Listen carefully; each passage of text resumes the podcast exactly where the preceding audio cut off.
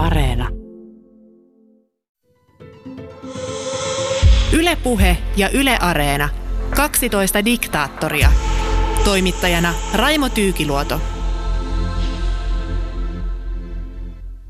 Warren Jeffs ei ollut mikään leipäpappi. Hän johti fundamentaalista myöhempien aikojen pyhien Jeesuksen Kristuksen kirkkoa vuosina 2002-2007. FLDSn kantava ajatus oli moniavioisuus, koska kirkkokunnan käsityksen mukaan Jeesus oli moniavioinen.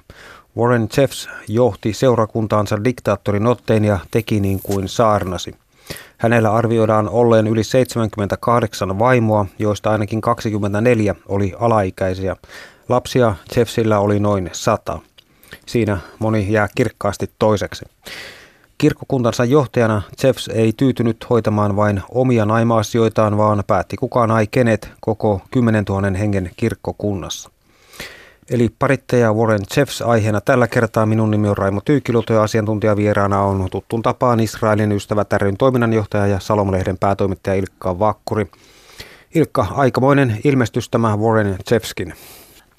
Muistan itse aikanaan, kun oltiin tämmöisellä luennolla ja siellä professori luennoi näistä asioista ja sitten sieltä nousi tämmöinen, joka oli afrikkalainen itse asiassa prinssi, siellä jonkinlainen johtajan poika. Ja, ja hän sanoi, että tämähän on ihan vaan länsimaista kristillittyjen propagandaa vastustaa moniavioisuutta, että eihän raamatussakaan, puhun nyt mitä hän sanoi, ei kielletä mitenkään moniavioisuutta muuta kuin kuninkailta, mutta niillekin se hyväksytään.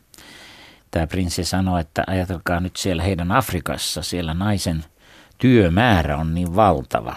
Jos pitäisi olla yksi vaimo, niin sehän nääntyy sen työmäärän. Nyt voidaan jakaa sitä työmäärää ja, ja sitten kun miehet on vielä tämmöisiä aika paljon seksiäkin haluavia, niin nyt sitten naisille voidaan jakaa, ettei tule liikaa voi ottaa niin kuin omien toivomukset. Naisen, nainen tavallaan niin kuin vapaampi ja jotain sellaista. Ja silloin se on, nämä on vaikeita kysymyksiä sitten, mitä tehdä siinä tilanteessa, jos ihminen vapaaehtoisesti haluaa olla vaikka se 50 vaimo.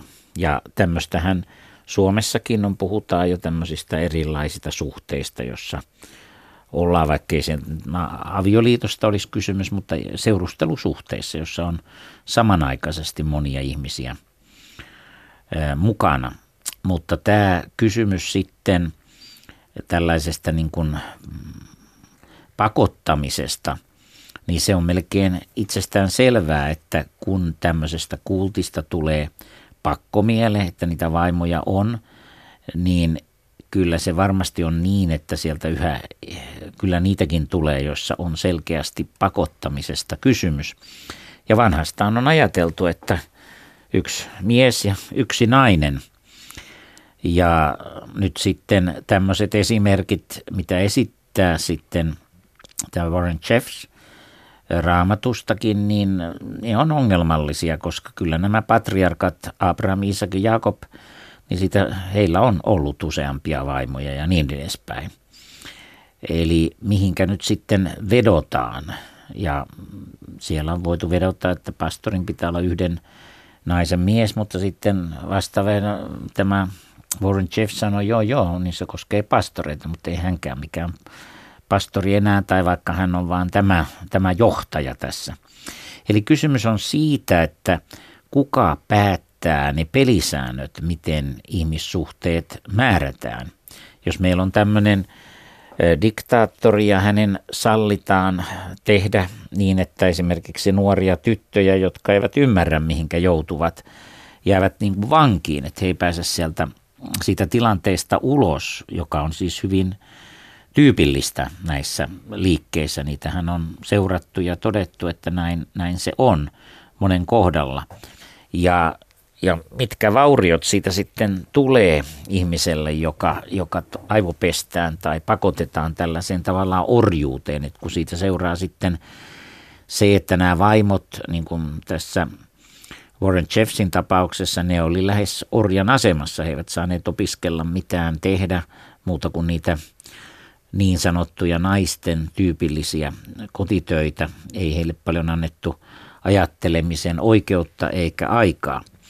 Eli nämä on kysymys siitä, että missä ihminen alistetaan orjuuteen tai aivopestään, että häntä viedään se oma tahto ja kuinka sitten tätä pitäisi rangaista. Että toistaiseksi ainakin Yhdysvalloissa ja Suomessa ja monessa muussa maassa ainakin tällä tavalla näitä rangaistaan. On sitten varmaan kulttuureja ja maita, joissa käytännössä voi pitää useampaa vaimoa ilman, että suoranaisesti rangaistaan eri, eri, eri keinoin. Mutta niin kauan kuin ainakin nämä länsimaiset arvot on voimassa, niin tämmöinen ajatus, että on sata vaimoa, niin ei sitä katsota niin kuin oikeaksi ratkaisuksi. Ja, ja ainakaan sellaista, että siihen liittyy pakottamista, alistamista ja orjuuttamista.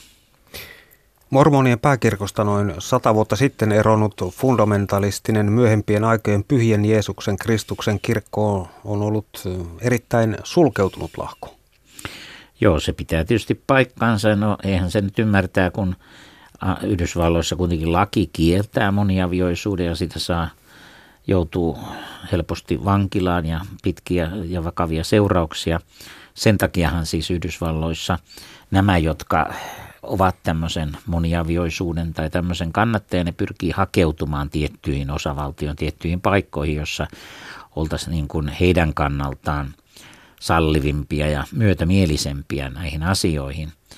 Mutta, mutta se, tämä sulkeanuus johtuu varmaan myöskin siitä, että kyllä ne pakkaa nämä moniavioiset miehet tulla mustasukkaseksi, ettei kukaan vie heiltä näitä naisia, varsinkaan niitä nuorempia. Sitten kun ikää tulee, niin he, joku tämmöinen vanhemmilla miehillä usein on mielenkiinto sitten saada niitä nuoria, nuoria vaimoja, niin, niin siihen tulee semmoinen jännite, sulkeutuneisuus ja siihen tulee jopa sitten semmoisia vainoharhaisia piirteitä. Joka tapauksessa tilanne, joka ensin vaikuttaa vapaaehtoiselta, ainakin jossain määrin siirtyy, muuttuu enemmänkin vankilan kaltaiseksi olosuhteeksi.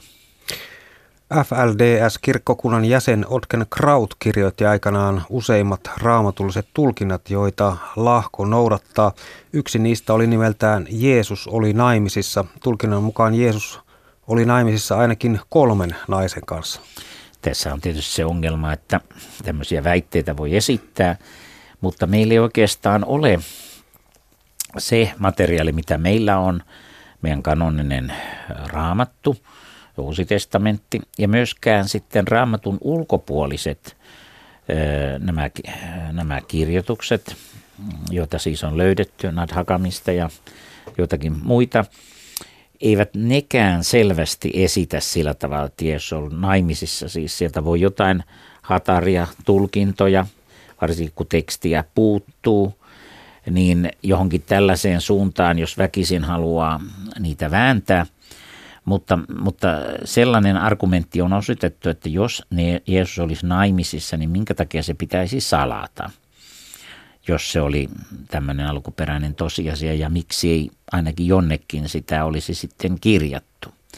Mutta tämä on nyt semmoinen, sanotaanko toinen linja, jos äh, jotkut haluaa nähdä, että Jeesus ei missään tapauksessa voinut olla kenenkään kanssa sen lähemmin tekemisissä, joka on ehkä tämmöinen on perinteinen kristillinen kanta – niin sitten mennään tässä linjassa sitten toiseen äärimmäisyyteen, josta me olemme tässä sarjassa jo muutenkin puhuneet muidenkin näiden kuuttelijohtajien kohdalla. No miten sitten Jeesuksen aikana tämä moniavioisuus ylipäätänsä, kun tuota patriarkat, kuten Abraham, Iisak ja Jaakob, niin heidän kerrotaan olleen moniavioisia?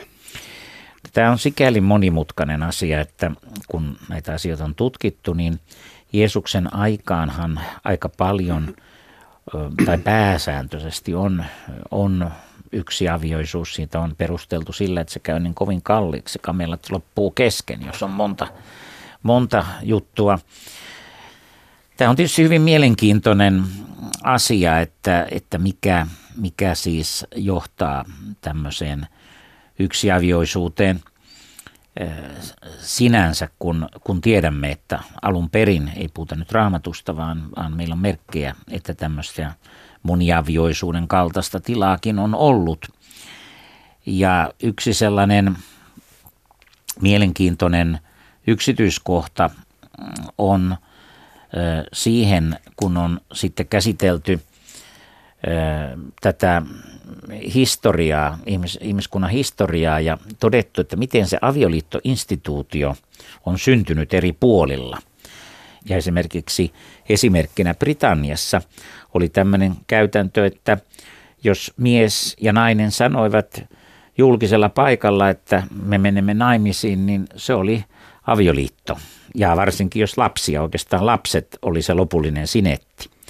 Mutta sitten siellä Britanniassa syntyi ongelma, kun yksi tämmöinen ritari, niin sitä syytettiin, nainen, toisa, arvo, tämmöinen arvovaltainen nainen syytti, että se oli antanut aviolupauksen ja se meni eri oikeusasteeseen ja lopulta ilmeisesti jopa sinne kuninkaalliseen oikeusasteeseen ja todettiin, että nyt tämä pitää loppua, kun tämä on niin epämääräistä, kun ei ole niitä todistajia.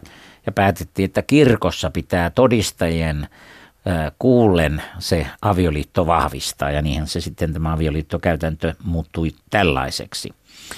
Ja nyt jos me ajattelemme sitä, että oliko siinä sitten moniavioisuutta, niin, niin se riippuu varmaan mistä päin ja mitä sillä sitten ymmärretään, mutta joka tapauksessa jo tällainen, että on yksi mies ja yksi nainen – niin se jo muodostuu ihan käytännön syistä, ainakin näin väitetään, että ei tämä moniaivoisuus ainakaan tietyillä alueilla ollut käytäntö, mutta toisaalta tietyillä alueilla oli, että peduiinien keskujen ja monella muualla alueella oli tämmöistä moniavioisuutta, jotenka tämä ei ole niin kuin mikään yksiselitteinen asia, mutta raamatusta – kun ei sitä erikseen mainita ja, ja päinvastoin on joitakin Uuden testamentin tekstejä, joissa saa käsityksen, että tämä on väärää menettelyä, niin niiden pohjalta voidaan sitten esittää tämmöistä,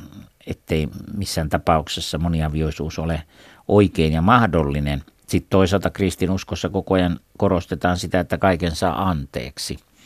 Sitten toiset sanoo, että juu saa anteeksi, mutta ei ei se houkuta siihen, että pitää tehdä jotain väärää koko ajan. Että tämä on tämä kuuluisa julistus, että Jumala rakastaa syntistä, mutta ei syntiä.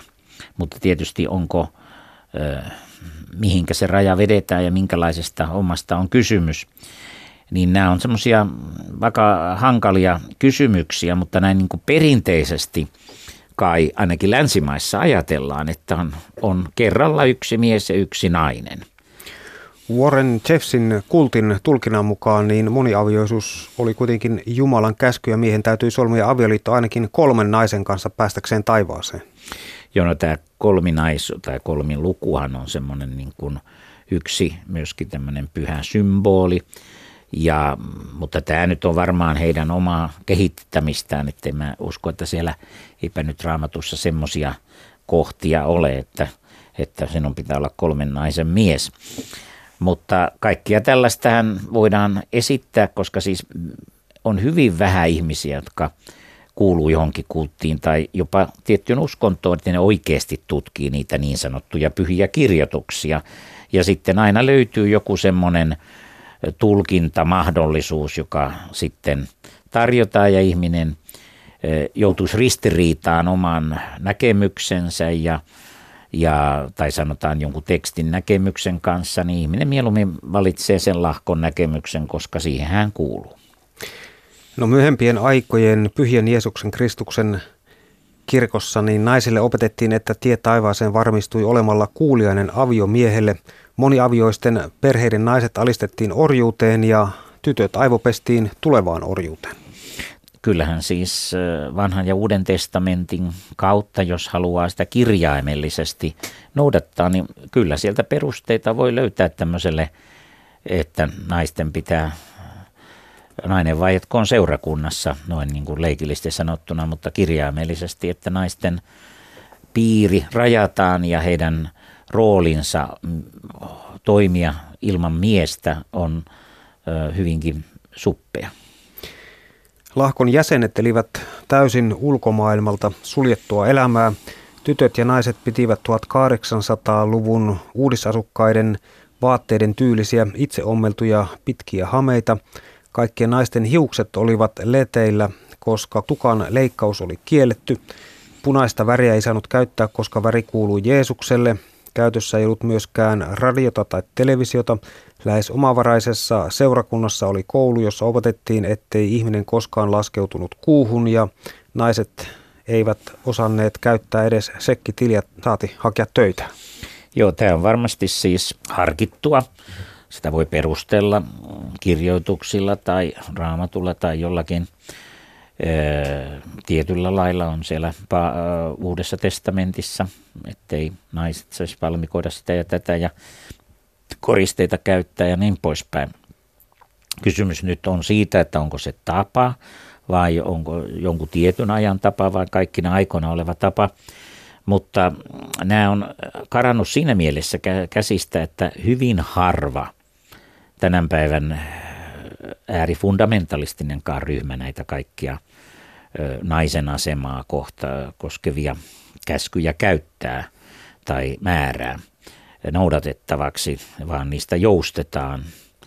Ja nyt sitten kysymys siitä, että nainen alistetaan kokonaan tällä tavalla, että hän niin kuin millään lailla pysty itsenäisesti toimimaan, niin se on taas ristiriidassa lienee koko Uuden testamentin Jumalan rakkauden kanssa ja sen kanssa, että entäs jos tosiaan tälle miehelle tapahtuu jotakin. Ennen vanhaa siinä oli idea, että se veli ottaa tai joku toinen mies hoitaakseen. E, mutta, mutta lähtökohtahan on se, että jos miten tämä nainen toimii sitten miehensäkään apuna tai muuta, jos ei sen perusasioitakaan tiedä.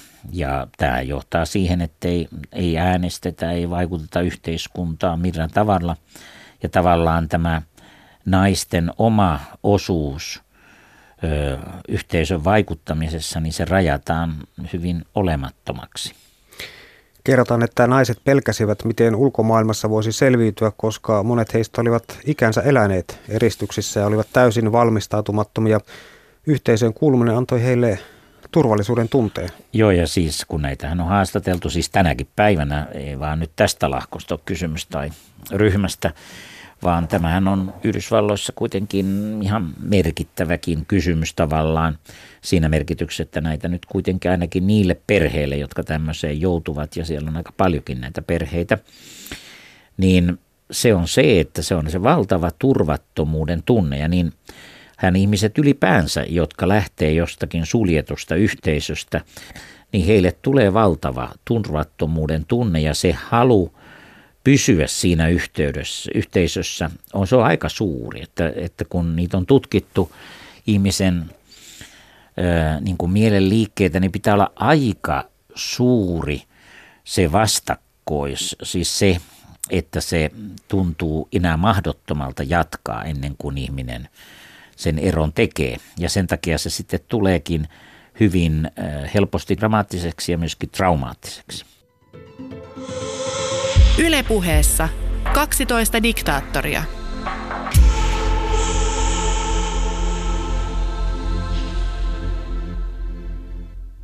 Myöhempien aikojen pyhien Jeesuksen Kristuksen kirkon linnoitusmainen maatila sijaitsee Teksasissa ja herättää edelleen kummeksuntaa. Sisään ja ulos pääsee vain raskaiden porttien läpi ja aluetta hallitsee valtava temppeli. Vitivalkoisen pyhätön ja yli 30 muun rakennuksen nopea nousu neljässä vuodessa Eldoradon kaupungin liepeille hämmästytti aikanaan monet kymmenien metrien korkeuteen kohoavan temppelin arvoksi on laskettu 5,4 miljoonaa euroa ja koko maatilan äh, arvoksi reilut 13 miljoonaa euroa. Israelin ystävät ryn toiminnanjohtaja Salomlehden päätoimittaja Ilkka Vakkuri, kerrotaan, että Warren Jeffs sai lahkoon kuuluvilta liikemiehiltä huomattavia summia rakennusprojektia varten?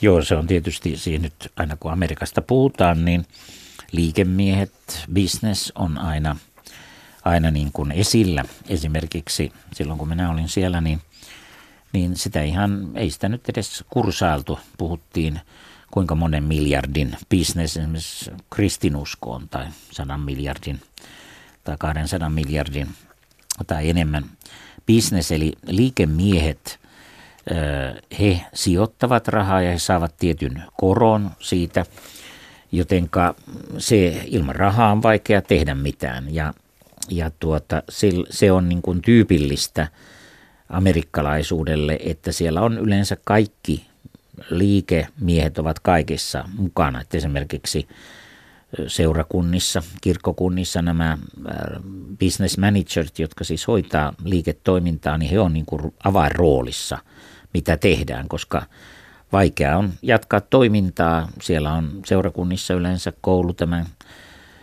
kirkon lisäksi ja muuta toimintaa. Jos ei ole rahaa, niin se homma ei pyöri.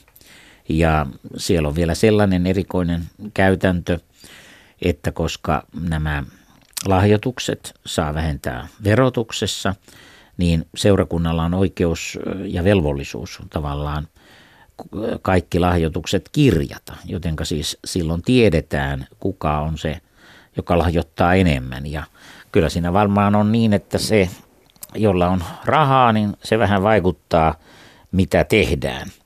Ja, ja täytyyhän se ihmetellä, että, että Warren Jeff on tämmöisetkin summat ja rakennukset pystynyt rakentamaan. Eli, eli nyt on varmaa, että hänellä on ollut huomattavia yh, tuota niin, liittolaisia tai bisnestoimintaa, josta ei ehkä niin kuin tiedetäkään. Jeffs omisti maatilan ja päätti siksi alamaistensa elämän tyylistä, työstä ja aviokumppaneista – häntä palvottiin lahkon sisällä kuin Jumala.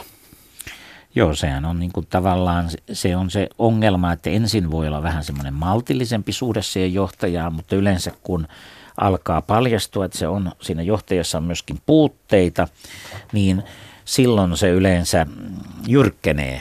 Eli koska silloin kun, niin kuin ainakaan sanottiin, että Köppel sanoi, että valheen pitää olla riittävän suuri, jotta se menee läpi – niin tässäkin on se, että sitten täytyy selittää, että se johtaja on lähes Jumala tai jumalallinen tai jotakin sellaista, koska sitten sille tulee hyväksyttämyyttä sille, että hän saattaa muodollisesti toimia ihan väärin. Lahkojohtaja Jeffs on tuomittu osallisuudesta useisiin raiskauksiin, koska hän on järjestänyt lukuisia alaikäisiä tyttöjä avioliittoon vanhojen miesten kanssa. Nuorimmat pakkoavioliittoon joutuneista tytöistä olivat vain 13-vuotiaita. Joo, no se on, se on tämmöinen hyvin ikävä ilmiö ja jotenkin se liittyy tämmöiseen joidenkin miesten, ilmeisesti vanhojenkin miesten semmoiseen fiktioon, että nämä nuoret naiset jotenkin – kiinnostavat nuoret tytöt ainakin jossakin vaiheessa. Ja, ja koska nämä nuoret tytöt ovat vielä epävarmoja, niin he ovat helposti vaikutuksen alaisia ja heitä voidaan ohjailla hyvin monilla eri keinoilla siihen lopputulokseen, mitä halutaan. Aikanaan FBI lisäsi niin sanotun mormorijohtajan nimen USA kymmenen etsintäkuulutetuimman rikollisen listalle – hänen kiinniottonsa johtavasta vihjeestä tarjottiin noin 100 000 euron palkkio. Samalla FBIin kymmenen etsityimmän rikollisen listalla oli myös terroristijärjestö Al-Qaidan perustaja ja johtaja Osama Bin Laden. Jo tässä on nyt kysymys, jotta me ymmärrämme, miksi niinkin korkealle hänet laitettiin, oli se, että yksinkertaisesti tämä oli niin paljon laajaa tämä toiminta ja nimenomaan tämä alaikäisten tyttöjen houkuttelu, jotenka tämä oli niin räikeää, että se katsottiin olevan sen, sen arvoista, että hänet pannaan etsintä listoille. Ja vaikka hän teki liikemiesten kanssa toimintaa, niin hän oli aika eristyksessä, että hänellä ei ollut tämmöisiä poliittisia suurvaikuttajia – puolellaan, jotenka hänestä oli sitten helppo myöskin tehdä tämmöinen ikään kuin esimerkki, kuinka tällaiset rikollisen toiminnan kaveri saadaan kiinni. Eli siitä tuli tavallaan tämän FBIn ja Amerikan järjestelmän lahjomattomuuden ja tehokkuuden vertauskuva. Ja sen takia hänet saatiin, niin kuin haluttiin tämmöinen kiihkomienen lähkojohtaja vastuuseen. Tämmöiset henkilöt, jotka ehkä siellä poliittisen muussa johtajassa suojelivat joitain muuta lahkojohtajia, mutta tämä oli hyvä panna sinne telkien taakse. Kiihkomielinen lahkonjohtaja oli vakuuttanut kannattajilleen, että voi muuttua näkymättömäksi ja että Jumala suojelee häntä kiinni jäämiseltä. Jeffs piileskeli onnistuneesti kolme vuotta, kunnes hänet saatiin kiinni. Poliisin elokuussa 2006 tekemä rutiinitarkastus Nevadassa katkaisi karkumatkan. Jeffsin kiiltävän uudesta luksusmaasturista löytyi muun muassa perukkeja sekä aurinkolaseja, joiden turvin hänen oli onnistunut naamioitua. Autossa oli myös 15 matkapuhelinta, 54 000 dollaria käteistä rahaa ja 10 000 dollarin edestä lahjakortteja. FBIin agentti kertoi oikeudessa Jeffsin palkinneen tyttärensä luovuttaneita isiä nuorilla morsioilla. Todisteena kuultu Jeffsin veljenpoika taas kertoi tulleensa raiskatuksi viisivuotiaasta lähtien oikeudessa raskauttavina todisteena Jeffsia vastaan oli myös video, jossa Jeffs syyttäjien mukaan hyväksikäytti 12-vuotiaasta vaimoaan. Todisteiden mukaan Jeffs myös opetti lapsivaimoja, kuinka hänet tyydytetään, että aikamoista touhua ja Jeffs vielä oli kuvannut nämä seksivideot, koska kuuleman mukaan profeetan piti aina arkistoida tekonsa, profeettialaiset tekonsa. Joo, no tämä on tietysti, voidaan sanoa lähes, tai on sairasta touhua, ei siinä ole mitään enää tolkun kanssa tekemistä. Ja, ja se on varmasti ollut hirveän satuttavaa näille nuorille tytöille, jotka vasta niin kuin kehittymässä naiseksi. Mutta joka tapauksessa äh, tämä kaikki oli mahdollista sen takia, että hänellä todella ei ollut äh, näitä suuria tukijoita. Hän oli tämmöisen kuitenkin mormonistakin irtaantuneen lahkon johtaja. Kysymys kuuluu, että mormoneissa ja monessa muussa ryhmässä sitten on kuitenkin vastaavia henkilöitä ollut ja heitä ei kuitenkaan oikeuden eteen ole tuotu, niin miksi ei? Mutta joka tapauksessa tämä varmasti oli tärkeä, että nämä todisteet löytyi ja että, että hänet voitiin tuomita. Warren Jeffs tuomittiin vuonna 2011 elinkautisen vankeusrangaistukseen – Jeffs ilmoitti oikeudessa saaneensa viestin Jumalalta. Hänen mukaansa viestissä kerrottiin, että tuomion pyörämyrsky iskee maailmaan, jos Jumalan nöyrää palvelijaa ei vapauteta. Israelin ystävät ryn toiminnanjohtaja ja Salomlehden päätoimittaja Ilkka Vakkuri, millaisen diagnoosin me annamme nyt tästä Warren Jeffsistä? No ei ainakaan kannata häntä tosiaan ruveta ottaa vapaaehtoistyö mihinkään. Kyllä, kyllä tämä on niin kuin aika kauhea tämä koko hänen tarinansa – ja, ja jos ajatellaan nyt tosiaan ihmisiä, joiden kohtaloon hän on vaikuttanut, kuinka monen elämän hän on oikeastaan tuhonnut, niin se on vaikea niin kuin ymmärtää sitä, että tämmöinen ihminen laskettaisiin vapaalle. Tietysti haave on, että hän muuttaisi käytöstään, mutta siitä pitäisi olla ainakin jonkinlainen todella suuri näyttö. Mutta edelleenkin hänellä on kannattajia. Mitä he tekevät, missä he ovat – hän, tämä liike ei ole kokonaan hävinnyt minnekään. Ja, ja tämä onkin aika vakava kysymys, että mitä me tiedämme, mitä meidän tytöille ja pojille tapahtuu ja kuinka, kuinka todellakin me voisimme estää tällaisen toiminnan ö, nyt ja tulevaisuudessa. Warren Jeffs on tällä hetkellä vankilassa ja hän saa hakea seuraavan kerran ehdon alaiseen vuonna 2038. Ylepuhe ja Yle Areena. 12 diktaattoria. Toimittajana Raimo Tyykiluoto.